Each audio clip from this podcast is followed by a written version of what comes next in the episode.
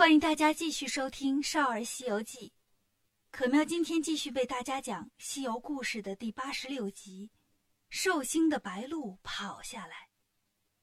昨天讲到孙悟空为了救唐僧，跟唐僧互换了模样，自己变成唐僧，跟着官兵来到王宫。一进门，悟空就问：“陛下把我叫来有什么事儿啊？”国王说：“哈哈，长老。”我想请你帮个小忙，你也知道我病了，国丈给我配了个药方，说是能药到病除，就是这药啊，得配着一些奇怪的东西吃，不然不管用。悟空假装不知道，要配什么奇怪的东西呢？国王说：“啊，那个，呃，长老的心脏啊，可以让我这药更丝滑哦。”悟空说：“哦，我的心脏也算不上什么奇怪的东西，不知道陛下想用我哪个心脏呢？”国王奇怪：“心脏呢？每个人不都只有一个吗？”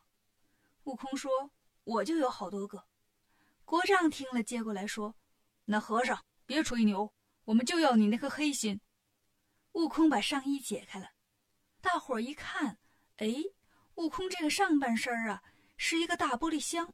里面装了很多心脏，上面吊着一个大爪子，旁边还一个投币口。悟空说：“来吧，想要哪颗心？十块钱加一回。”大小的官员都围过来看。悟空给他们介绍：“这是红心小可爱，这是黄心小紧张，这是白心小纯洁，这是绿心小环保，这是蓝心小忧郁，这是紫心小浪漫。”国王都看花了眼了，这这这怎么？这么多心呢，悟空说：“你别看这么多心，没一个是黑的。你们想要黑心呢，就那国丈身上有。”说完，悟空现了本相，对国王说：“你不是要黑心吗？我帮你把国丈的黑心加出来。”国丈一看唐僧变了模样，吓了一跳。再仔细一看，这不是五百年前大闹天宫的齐天大圣吗？他驾起云就跑。悟空拿出金箍棒追过来。国丈就举着拐棍来抵挡，这不开玩笑吗？拐棍能挡住金箍棒吗？国丈一看不好，化成一道光，拐了个弯儿，来到王宫后院，带着他带来那个美后一起逃走了。悟空见他们跑没影了，回到王宫里说：“看见没有？这就是你们崇拜的偶像。”大小官员都害怕了。哎呀，没想到这国丈不是人呐！国王还沉浸在这件事的震惊当中呢。问孙悟空：“长老啊，你你怎么说变就变呢？早上来的时候，你还是个风调雨顺的人呢，怎么现在变得颗粒不收了呢？”悟空说：“国王，你不带这么埋汰人的啊！早上来的那是我师傅唐僧，我是他大徒弟孙悟空。你不是要吃我师傅吗？我就替他来了。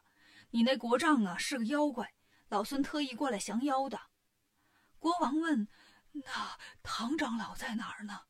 悟空说：“跟我师弟猪八戒和沙僧在馆驿呢。”国王赶紧把唐僧师徒都请过来。唐僧还是孙悟空的模样呢。来到王宫里，大官小官一看，这师徒四人长成那样，都纷纷议论：到底谁是妖怪呀？这些和尚瞅着也不像好人呢。悟空走过去，把唐僧脸上的泥抓下来。吹了口仙气，唐僧就变回了本来的模样。悟空回头对国王和官员们说：“你们这群人就会以貌取人，是不是妖怪看长相啊？我们是长得丑，但是我们救了你们城里一千多个小孩那国丈模样漂亮，成天算计着要吃人，谁是妖怪？你们不明白吗？”听了悟空的话，所有人都不好意思了。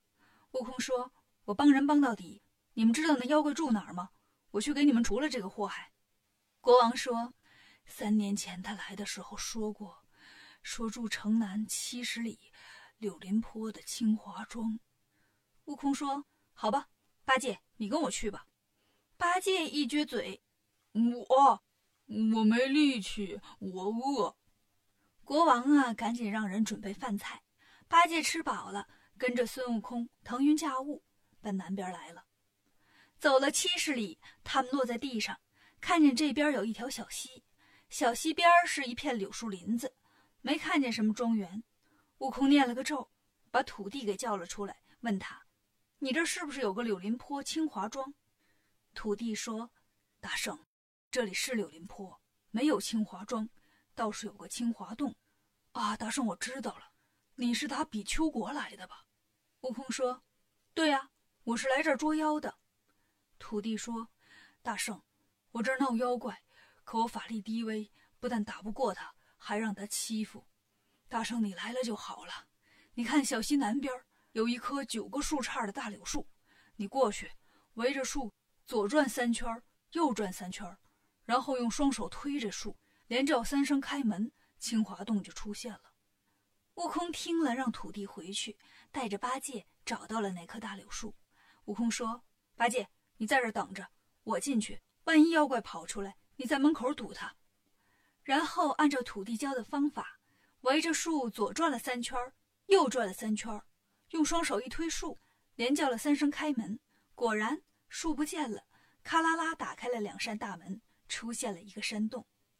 悟空见洞口有个石屏，上面刻着四个大字：“清华仙府”。悟空跳进去，看见那国丈搂着个美女。正在说比丘国发生的事呢，悟空说：“你们这伙毛团还在商量害人呢。”国丈一见是孙悟空，赶紧抄起了拐棍儿：“你还敢上我家来？”悟空说：“我就是来捉你的。”两人又打了起来。八戒听见里面打得挺热闹，心里也痒痒，举着钉耙刨树。这一刨吓了一跳，大柳树流血了。八戒嚷嚷着说：“哎呀，这柳树都成了精了。”这时候。悟空和妖怪打出洞来，八戒赶紧过来帮忙。妖怪见悟空还有帮手，就化成了一道光，向东跑去。悟空和八戒也追了过去。这时候迎面来了一个人，把妖怪变的那道光挡住了。